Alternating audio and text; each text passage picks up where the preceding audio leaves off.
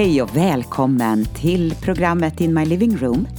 Du, du vet att det här det dyker upp ibland tidigt på morgonen eller sent på kvällen. Men det kan också dyka upp i din podcast. Hur som helst, In My Living Room med mig, Eleonora Lahti. Det finns ganska många program just nu, men idag ska vi ta ett blogginlägg som jag skrev för några år sedan och det kommer du att märka varför jag säger det. Eh, men även om det är några år sedan jag skrev det så är det rykande aktuellt. Tyda tidens tecken. Välkommen!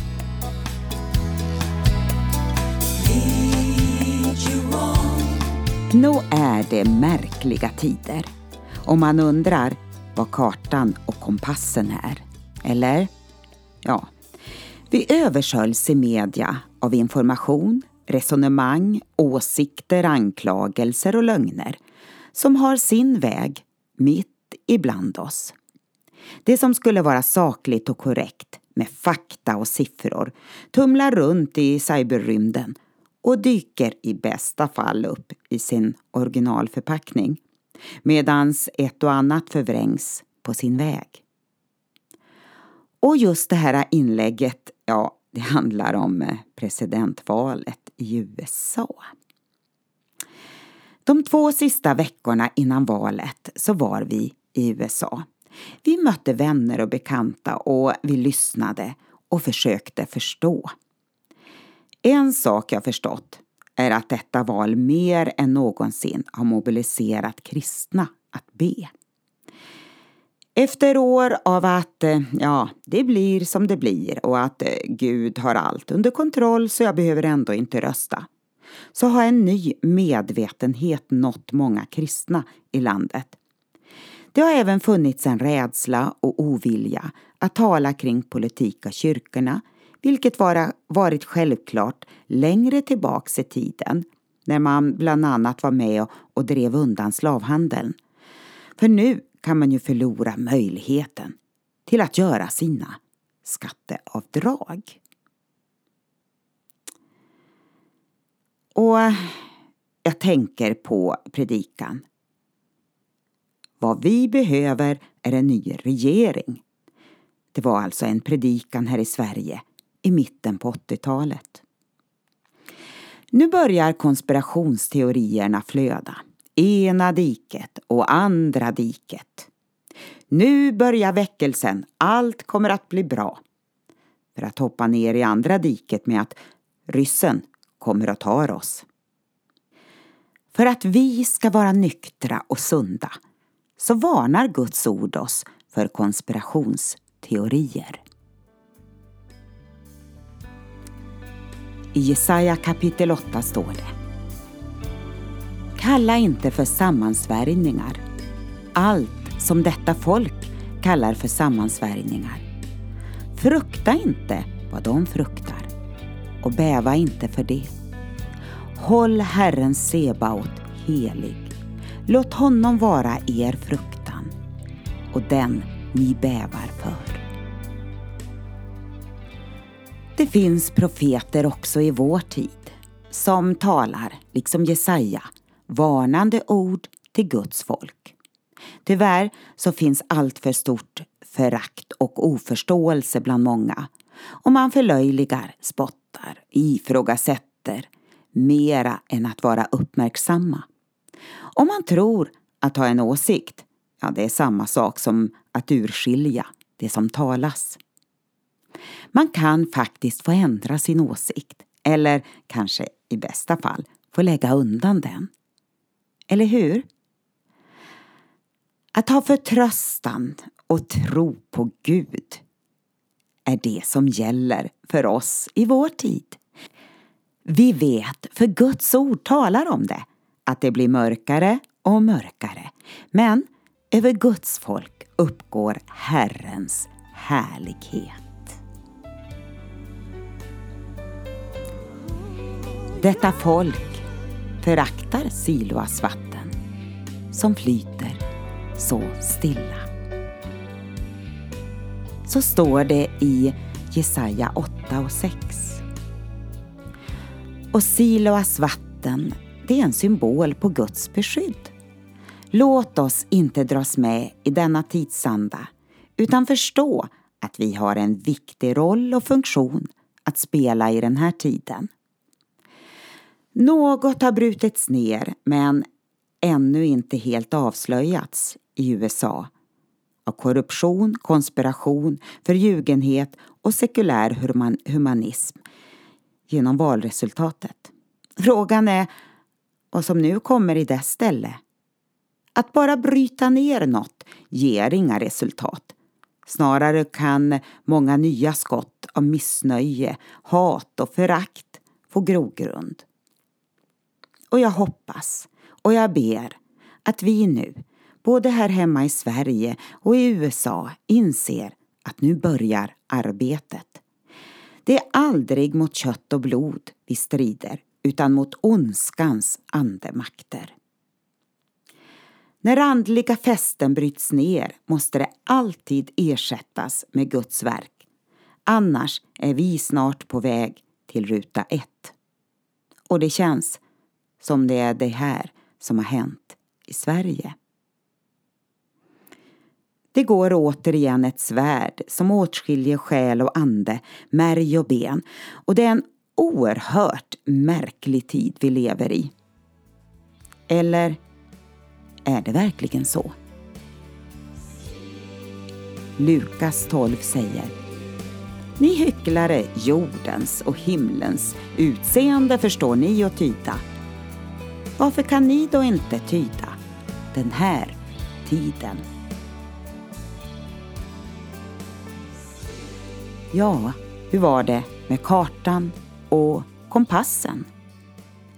Allt för mycket av egen bekräftelse, människors godkännande och mänskligt inflytande har fått ersätta det sanna och uppenbarade ordet i många talarstolar.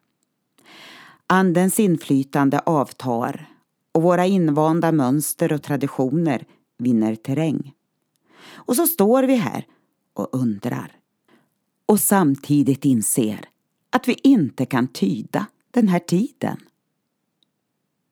Kom ihåg, urskiljning är inte samma sak som att ha åsikter. Har vi inte tidigare förstått tiden vi lever i är det dags att vakna.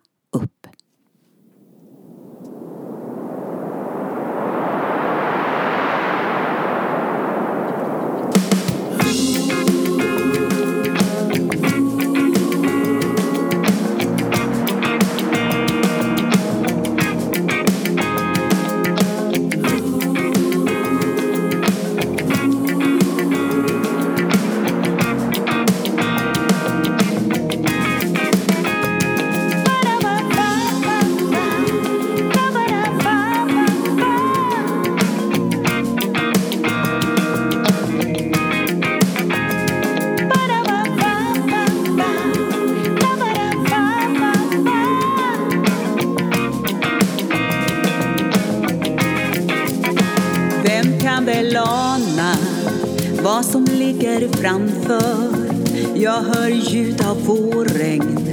Höstregnet vräker ner, det är nåt på gång. Kan du se och höra en våg för oss vidare?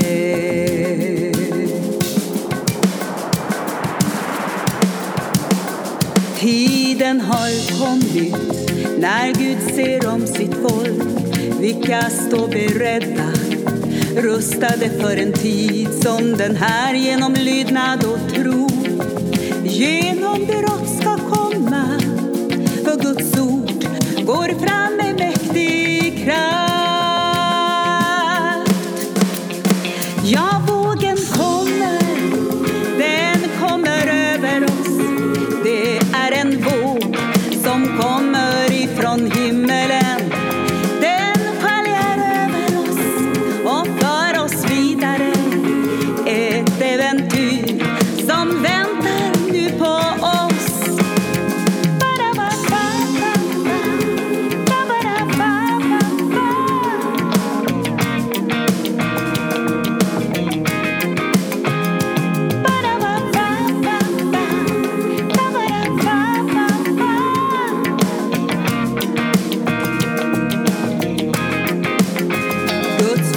res ni ska fatta nytt mod. Tiden har kommit när vi måste stå enade trots allt mörker och hat. Ska Guds ord ge seger? Guds kraft kan göra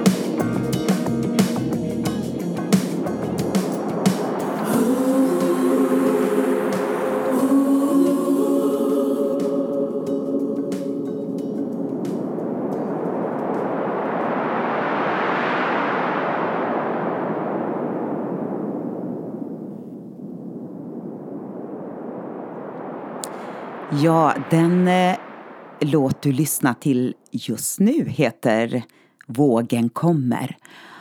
Och den är från en av mina skivor som heter Tider av förändring. Och jag tror att det är precis det både du och jag känner. Eh, det är mycket som förändras. Och det väldigt, väldigt fort. Och då skulle jag bara vilja säga, se till att Guds ord får vara din karta och din kompass. Det är så många röster i den här tiden som surrar och låter. Men eh, då vet jag. Då kommer vi rätt. Vi avslutar här. Ha en riktigt bra dag. Gud välsigne dig. Hej då.